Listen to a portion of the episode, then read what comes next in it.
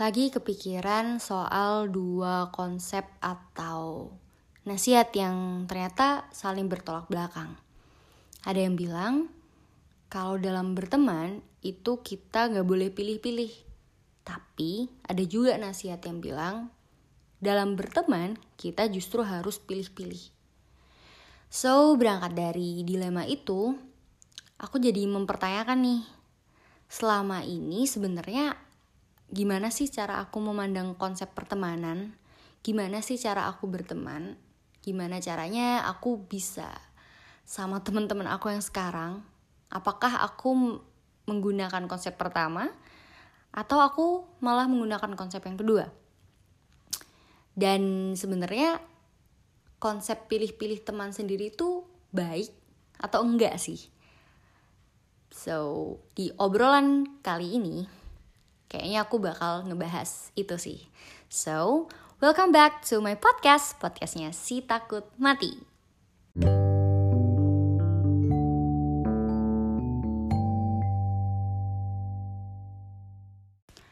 Um, pertama-tama kita lebih baik membedah dulu ya definisi dari pilih-pilih teman sendiri itu apa gitu ya. Kalau teman sendiri itu menurut aku adalah individu lain selain kita nih sebagai individu yang berkapasitas atau memiliki apa ya kemampuan untuk memenuhi kebutuhan dari diri kita atau individu lain. Jadi aku percaya ya kalau setiap individu tuh memiliki kebutuhan-kebutuhan masing-masing. Aduh, gak efektif banget ya Intinya memiliki kebutuhan yang bisa dipenuhi salah satunya dengan cara berteman dengan individu lain. Nah, biasanya nih manusia atau individu ini cenderung buat deket atau berteman, menjalin koneksi dengan individu lain atau orang lain nih yang berkapasitas atau punya kapasitas itu untuk memenuhi kebutuhan kita kebutuhan manusia tersebut gitu makanya mereka bisa berteman nah masalahnya nih yang perlu kita garis bawahi setiap individu atau setiap dari kita ini itu tuh punya kebutuhan-kebutuhan yang beragam gitu, bermacam-macam. Ada yang baik bila dipenuhi, tapi ada juga yang kurang baik bila dipenuhi. Hmm, as a friend gitu kayak nggak semua hubungan pertemanan itu bisa memberikan kebutuhan tersebut tuh. Bisa jadi kebutuhan dari uh, apa ya dari seseorang ini sebenarnya selayaknya dipenuhi uh, oleh tenaga profesional gitu ya. Misal misal misal aja ya jelek-jelekan. Kayak dia punya kebutuhan uh, misalnya fisiknya ini gampang pegel banget nih gampang pegel banget. Dan dia punya kebutuhan lebih tinggi untuk dipijetin gitu. So dia uh, mencari teman yang bisa disuruh mijet dan punya kemampuan untuk mijetin gitu. Pijetannya tuh enak. Tapi apakah hubungan seperti ini itu apa ya timbal baik eh timbal balik yang sesuai, yang wajar sebagai teman? Enggak dong. Karena ya aneh aja anjing kayak kalian temenan cuman karena um, kamu bisa disuruh-suruh dan dia bisa nyuruh-nyuruh kamu. Kayak yang kurang etis aja ya. Kalau kayak gini nih ceritanya mending cari tenaga profesional, ya tukang pijet misalnya. Tapi lain cerita nih kalau misalnya si temennya ini yang dipijetin itu eh ya sorry yang mijetin ini juga dapat timbal balik dari berteman dengan dia. Misalnya dapat timbal baliknya uh, apa ya perasaan aman misalnya. Kayak si yang dipijetin ini dia uh, lebih berani gitu lebih berwibawa gitu buat membela dia misalnya. Jadi dia punya kebutuhan untuk dibela. Nah sedangkan karena dia nggak bisa apa ya kurang cukup kuat untuk membela dirinya sendiri dia membutuhkan individu lain untuk membela dia yang mana adalah temannya itu. Jadi sebenarnya hubungan yang apa ya hubungan dua arah yang setimpal yang ya tentunya yang sama-sama membuat layak membuat layak membuat nyaman ya sebagai teman.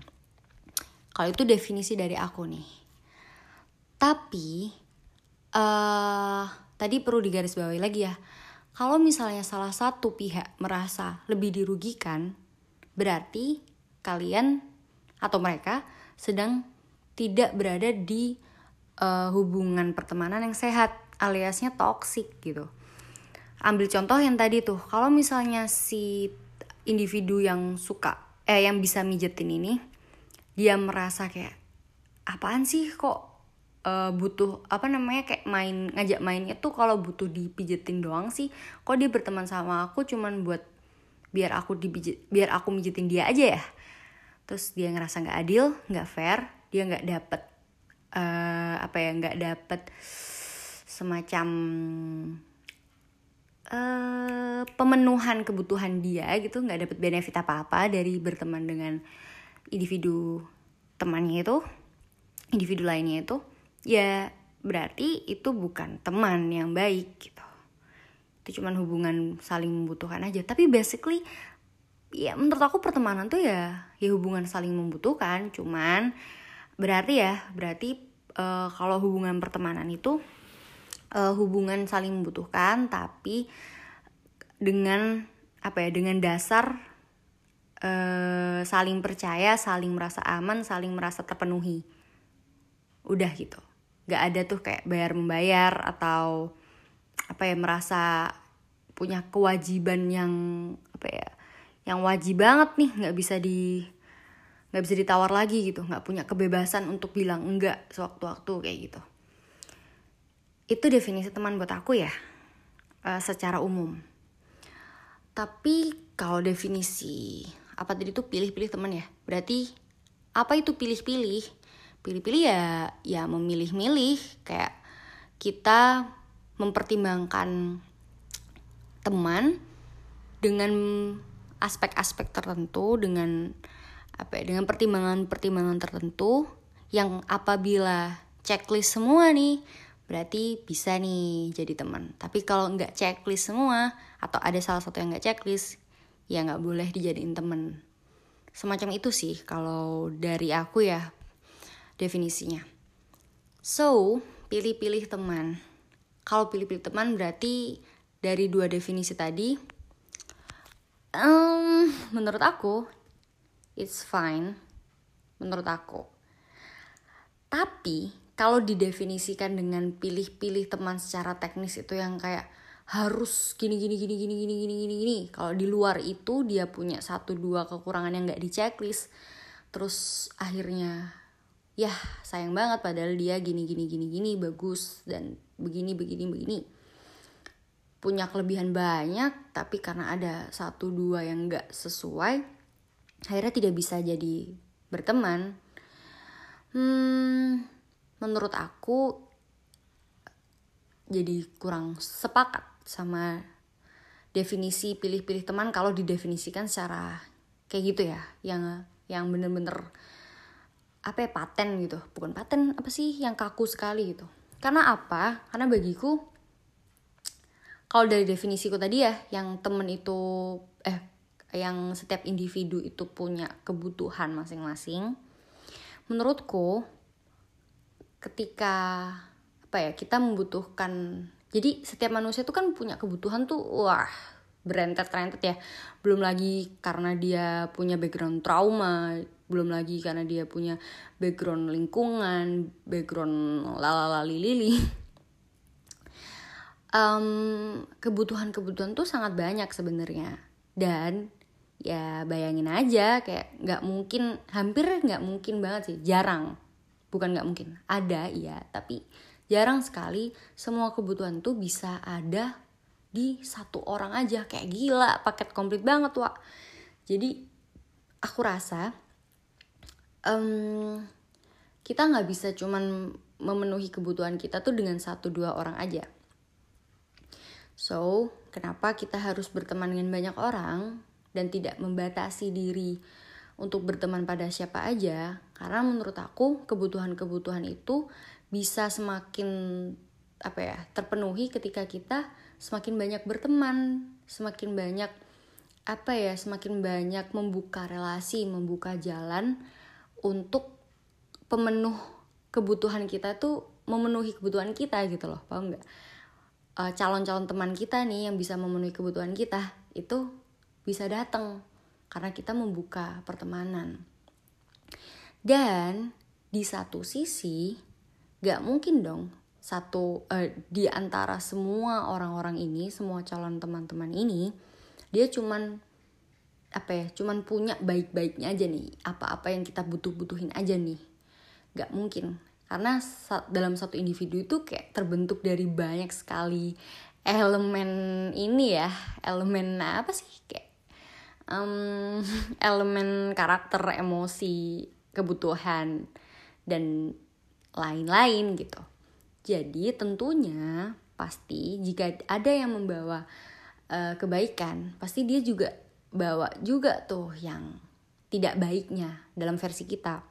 So menurut aku tergantung apakah sesuatu yang tidak kita butuhkan itu masih bisa ditore masih bisa ditoleransi atau sesuatu yang kita nggak butuhkan atau ses, uh, sesuatu yang di luar list kita itu hmm, ternyata apa ya malah jadi uh, bukan penghancur ya kok kasar banget lebih ke malah jadi penghambat kita dalam beraktivitas dalam uh, memandang sesuatu membuat kita jadi lebih kabur dalam menilai sesuatu dan lain-lain uh, singkatnya yang mereka bawa yang di luar list kita nih ternyata malah jadi racun atau malah tidak bermanfaat buat kita. Nah, kalau ada yang kayak gitu, kalau buat aku, kalau buat aku lebih baik ya tidak usah. Maksud aku tidak usah berteman dengan mereka. Bukan berarti musuhan ya, tidak berteman bukan berarti bermusuhan. Tidak berteman artinya tidak apa ya, netral aja gitu. Kalau definisi aku ya. Terus um, jadi kesimpulannya apakah aku menggunakan konsep pertama atau kedua? Hmm, I think aku menggabungkan keduanya. Ya, yeah, I think. Karena ya itu tadi sih ya, uh, nasihat itu definisinya terlalu luas, tergantung sama pemberi nasihatnya. Kadang-kadang bahkan penasihat itu ditanyain definisinya gimana, maksudnya kayak gimana nih? dijelasin terus ketika kita berargumen yang berseberangan dia bisa juga iya iya juga gitu. Kayak yang jadi kadang kala itu kurang jelas ya. Uh, jadi kalau ditanya aku sepakat dengan konsep pertama atau kedua aku percaya bahwa dalam berteman kita pasti memilih teman. Tapi bukan berarti pilih-pilih teman. Dan kenapa kok pasti memilih teman ya karena itu sistem alami sih. Itu kayak apa ya mekanisme alami dari settingannya manusia gitu kalau aku rasa ya. Karena apa? Dari yang aku jelasin tadi itu bukan secara sadar aku melakukannya. Tapi sebenarnya uh, alam bawah sadar aku yang ngontrol hmm, teknis berteman ini. Dan ini sih yang lucu ya. Dulu aku bener-bener percaya. Ini masuk nih ke segmen cerita. Jadi dulu aku pernah berteman, eh dulu aku pernah mempercayai bahwa teman itu benar-benar mempengaruhi kita, mempengaruhi bagaimana kita dinilai orang lain, mempengaruhi bagaimana kita didefinisikan. Kayak ini loh temannya si ini. Nah, dari cuman sekedar kalimat ini temennya si ini. Itu tuh udah kayak ah, cukup menggambarkan bahwa aku itu orang yang seperti apa. Hanya dengan hmm, disandingkan dengan si itu gitu temen aku. Oh temen aku tuh karakternya kayak gimana? Kayak gini gini gini. Wah pasti temennya itu kayak gini gini nih gitu. Dulu aku mempercayai itu karena ya sederhananya memang seperti itu secara apa ya secara sekilasnya aja itu orang tuh pasti berpikirnya seperti itu.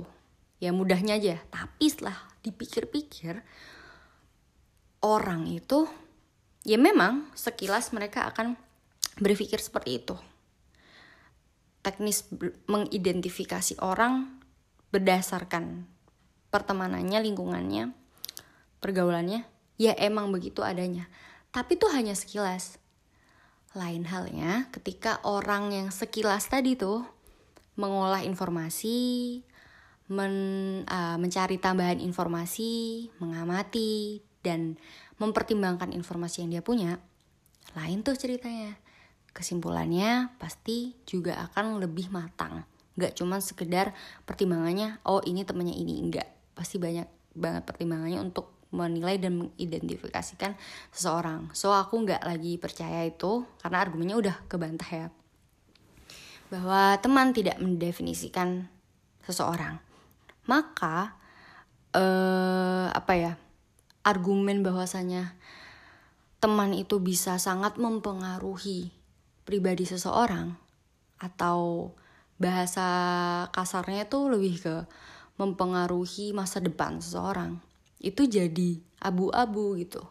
Maksudnya apa mempengaruhi? Apakah mempengaruhi itu kayak serta merta langsung tes kayak dia buruk jadi buruk, dia baik, uh, temannya baik jadi baik. Apakah kayak gitu? Ternyata enggak juga gitu. Aku setuju kalau mempengaruhi itu lebih uh, kepada menambah wawasan, menambah literasi. Eh sorry, literatur kayak sumbernya gitu. Kenapa dia berpikir seperti ini nih? Nah kalau ditanya gitu kenapa kamu memandang sesuatu dengan nilai-nilai seperti ini? Oh iya dulu aku pernah nih punya temen. Temen aku pernah ngalamin ini ini ini ini. Karena karakternya yang seperti ini dipengaruhi juga karena lingkungan dan banyak sekali faktor lainnya.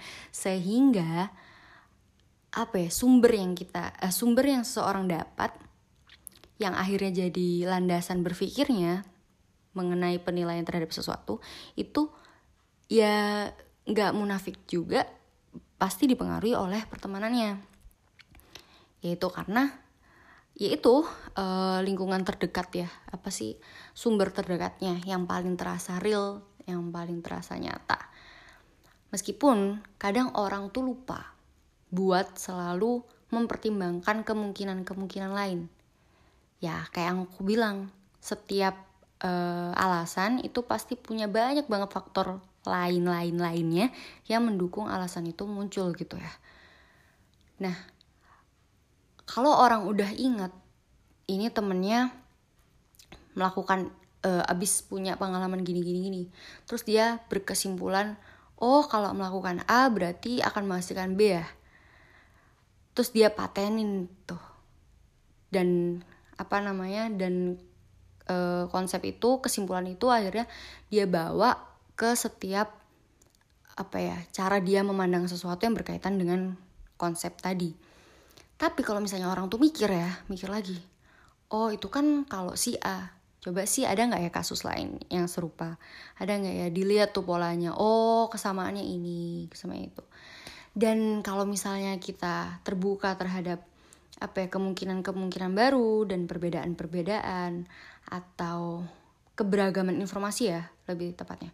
Itu tuh jadi yang hmm, kayaknya nggak segampang itu sih akhirnya mempengaruhi apa ya mempengaruhi diri secara utuh secara signifikan gitu. Kayak I think konsep itu perlu dipertanyakan lagi. Terus apa lagi ya uh, kalau misalnya dibilang berteman itu apa tuh namanya nggak boleh pilih-pilih akhirnya itu juga jadi uh, kurang apa ya jadi kurang setuju juga buat aku. Kenapa?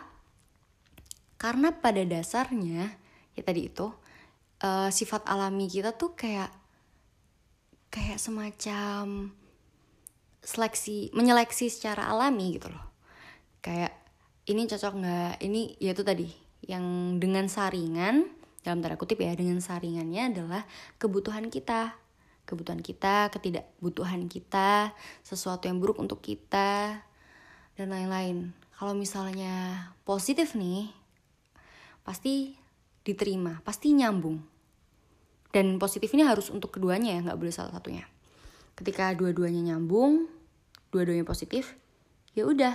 Akhirnya terjalinlah ras rasa aman rasa uh, harus menjaga satu sama lain. Karena koneksi saling positif ini itu yang bikin penting gitu bikin berharga. So yeah basically kita memang memilih-milih teman. Dan itu bukan dengan kesadaran. Maksudnya bukan dengan apa ya bukan dengan kesadaran bener-bener kayak oke okay, ayo aku duduk buka buku ambil pena terus kayak di list tuh satu-satu siapa aja tuh teman-teman. Terus kayak karakter-karakternya no itu kayak terjadi begitu aja ketika kita bersosialisasi. Btw uh, konsep-konsep yang aku jabarin ini hmm, lebih ke penilaian subjektif juga ya. Balik lagi ini dari pengalaman aku dari cerita-cerita hidup aku yang kemudian jadi kesimpulan-kesimpulan. Um, kalau dipikir-pikir pun teman-teman aku tuh beragam uh, latar belakangnya ya. Mulai dari yang pintar pinter pun segmennya jadi uh, kebagi lagi tuh. Ada yang pinter karena rajin sekali rajin karena dia suka karena dia hobi. Ada juga yang karena rajin tuntutan keluarga. Ada juga tuh yang pinternya karena banyak pengalaman. Ada juga yang pinternya karena kepo karena uh, keponya ini akhirnya wawasannya luas tuh. Terus macam-macam sih kalau pinter ini. Ada yang karena apa genetik ya bahasa ini ya bahasa gampangnya. Kayak turun temurun dari keluarganya macam-macam. Um, ada juga nih yang circle temen-temen yang apa ya hubungan spiritualnya tuh bagus. Penuh kedamaian. Banyak nilai-nilai keagamaan yang dibawa. Ada juga yang uh, circle yang rebel nih circle yang pemberani apa ya ibaratnya gam apa ya suka bebas suka kebebasan yang tidak kenal takut. Ada juga yang circle yang apa ya circle yang punya daya apa ya daya kegilaan daya punya pembahasan yang frekuensi kegilaannya itu member-member gitu. Sama. Bahkan bisa dibilang persis. Dan bermacam-macam lainnya. Kalau misal semua circle pertemananku ini digabung di dalam satu tempat aku yakin nggak semuanya akrab. Kenapa tuh? Padahal kalau dipikir kan dia bisa temenan sama aku ya. Kenapa teman-teman aku yang satu gak bisa kenal atau gak bisa akrab dengan teman-teman aku yang lain. Nah, pertanyaan-pertanyaan ini sebenarnya ngejawab teori-teori aku tadi yang setiap teori, uh, konsep ya, pikiran aja, pikiran-pikiran yang aku sampaikan tadi mengenai setiap individu itu punya apa ya punya kebutuhan-kebutuhan yang butuh untuk dipenuhi oleh individu lain yang bisa atau berkapasitas memenuhi kebutuhan tersebut. Salah satunya, salah satunya, ya dari apa, argumen ini dapat membantu argumenku, eh dapat menjawab kebingunganku mengenai kenapa satu teman dengan satu teman yang lain tuh nggak bisa akrab, nggak bisa nyambung, even sama-sama teman aku yang mana pasti nyambung ya sama aku. Karena itu tadi kayak kebutuhannya dia sama kemampuan aku untuk memenuhi kebutuhan dia belum tentu cocok dengan kebutuhan dan e, kapasitas pemenuhan kebutuhan yang teman aku punya yang teman aku lainnya punya gitu. Jadi kayak stop kontak stop kontak. Kayak itu loh colokan casasan HP tuh sama handphone USB handphone itu kayak nggak nggak selalu cocok kan dengan cop-copannya. Cop-copan apa sih? Itu lubang USB-nya itu. Jadi ya berangkat dari situ ya emang nggak semua orang cocok. Dan that's why kenapa diri kita tuh punya mekanisme memilih teman memilih koneksi memilih sekutu kalau bahasa ini ya bahasa bahasa kunonya gitu. Karena kita kan ini ya kalau dari teori-teori evolusi manusia kan cenderung deket sama uh, manusia yang manusia lain atau makhluk lain makhluk hidup lain yang punya ciri khusus ciri khusus yang sama gitu. Sehingga kita bisa mengidentifikasikan kalau oh dia sama-sama manusia nih ciri ciri khususnya ciri khusus apa sih? Ciri fisik. Ciri fisiknya tuh sama mirip oh dia sekutu. Dia nggak bakal bunuh aku karena lapar. Jadi dia bukan musuh juga bukan mangsa. Jadi akhirnya bersekutu. Kalau teori evolusinya kayak gitu ya. Jadi itu tadi karena berangkat dari bahkan dari teori evolusi pun kita bisa ini ya bisa uh, narik kesimpulan bahwa ya pada dasarnya kita memilih-milih sekutu dalam tanda kutip.